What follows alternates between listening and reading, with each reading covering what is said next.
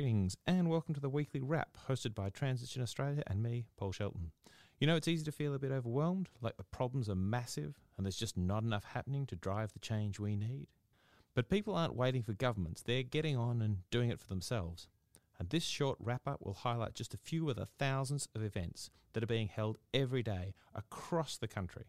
We'll try to mix it up to bring some variety and novelty, but also highlight some important events that are happening in your local area, in your state, or in the country. We're also really happy to promote your event through our website or this shout-out. So if you have an event that you want to get out there, big or small, then head to transition australia dot net. That's enough intro for now. Let's get into it. Our first event is for those folks in Melbourne. It's very clear from the current state of Victoria's environment that bold action is needed by the Andrews Government to protect the places and wildlife we love. So on Thursday, the twenty-eighth of November, the fifth anniversary of the election of the Andrews Government, the Victorian National Parks Association and Friends of the Earth will be bringing environment and community groups from across Victoria for the Nature for Life Rally. This rally will be pushing for more action from the uh, Andrews Government, in particular new and better funded national parks, better protection for our forests, rivers, beaches, oceans and wildlife, stronger laws to protect threatened species and habitat that address the size of the crisis we're facing.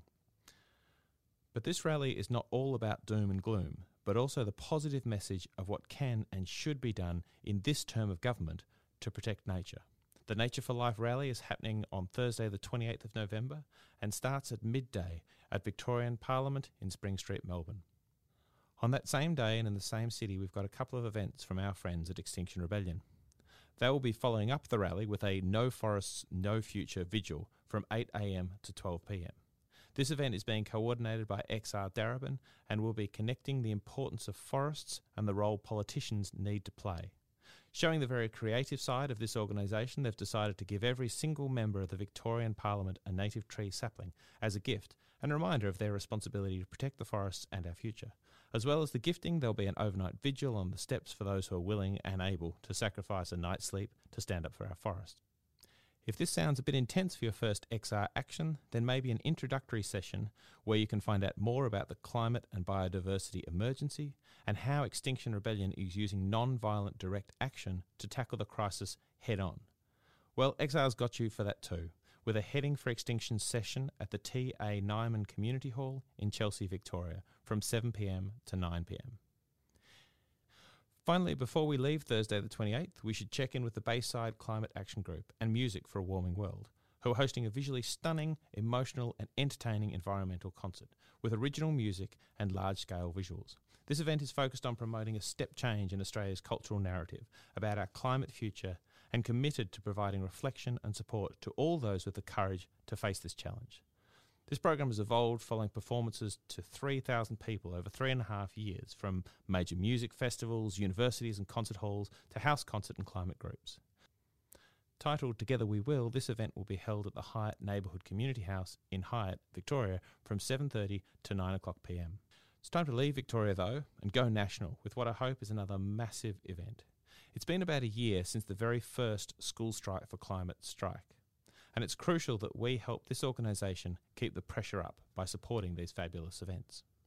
Friday the twenty-ninth of November is the next day of action across Australia and the world, with events in all capital cities and more than twenty-five regional and rural centres. As well as the consistent demands for no new coal, oil or gas projects, one hundred percent renewable energy by twenty thirty and funding for a just transition for fossil fuel workers and communities, these events are also focusing on the impact of climate on bushfires and the people who fight them. Many of these events are using the hashtag This Is Climate Change symbol to host solidarity sit-downs and call for real climate action, not just thoughts and prayers. There are loads of actions, events and gatherings planned for this day all over the country and the world, so find out what's going on near you by going to school strike for climate dot com or check the listing in transition australia dot net. On Sunday the first, Transition Australia is holding our fifth Conversation Cafe, which we're calling Getting the Word Out. A Conversation Cafe, for those people who haven't been involved, is an opportunity for people, regardless of their geographical location, to get together and have a conversation around a theme. It's an online-based medium, which means you don't have to be anywhere, you just need access to a computer and an internet connection. This week we're going to be talking a little bit about how do we bring together groups to have a networked approach to changing the narrative. For more information on the Conversation Cafe and to find the link to how you can get involved in it, check out Transition Australia website at transition australia dot net. On Sunday the first, we've also got a repair cafe in Sydney North. This is a great opportunity to reteach repair skills and help with repairs to various items such as jewellery, ceramics, shoes, toys, clothes, zips, bags and a whole heap of other things. Even if you don't have something to repair, you can watch and learn and enjoy a fair trade coffee with organic milk and teas and a range of special homemade cakes.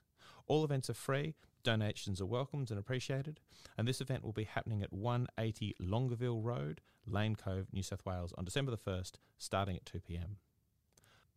We're almost into December, and we're getting close to that wonderful time of the year again where many people celebrate Christmas and New Year with family, friends and loved ones. Unfortunately, this celebration has not been so wonderful for Mother Earth and our fellow creatures, as our behaviours and consumption around celebrating have traditionally brought in huge amounts of unnecessary waste. So how do we create a zero-waste Christmas?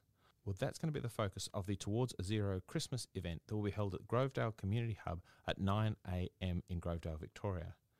We're hoping to rethink and change the holiday consumption pattern and get others on board. Of course, this can be a big challenge, especially in negotiating with family. However, with a little knowledge, it can definitely be done.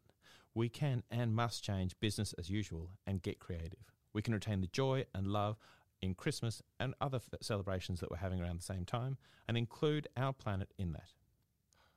On Monday the second of December, we've got an event that's really important as we move forward to a low-energy, resilient and sustainable future. We've got Beyond Zero Emissions, Climate, Litigation and the Law event. This is happening at the University of Melbourne Fritz Low Theatre at Parkville at six thirty p m on Monday the second. There will be Eliza DeWitt, partner from Norton Rose Fulbright, who will lead a discussion on climate and the law. This is an important discussion which will help us understand the role of law in a transition to a zero-carbon economy. The event is part of Beyond Zero Emissions' monthly Melbourne discussion group and supported by the Australian German Climate and Energy College. Finally, on the fifth of December in Bondi, New South Wales, there's an Inner Transition event from six thirty to nine o'clock p m. This is a restorative event to give attention to the inner needs of environmentally active people.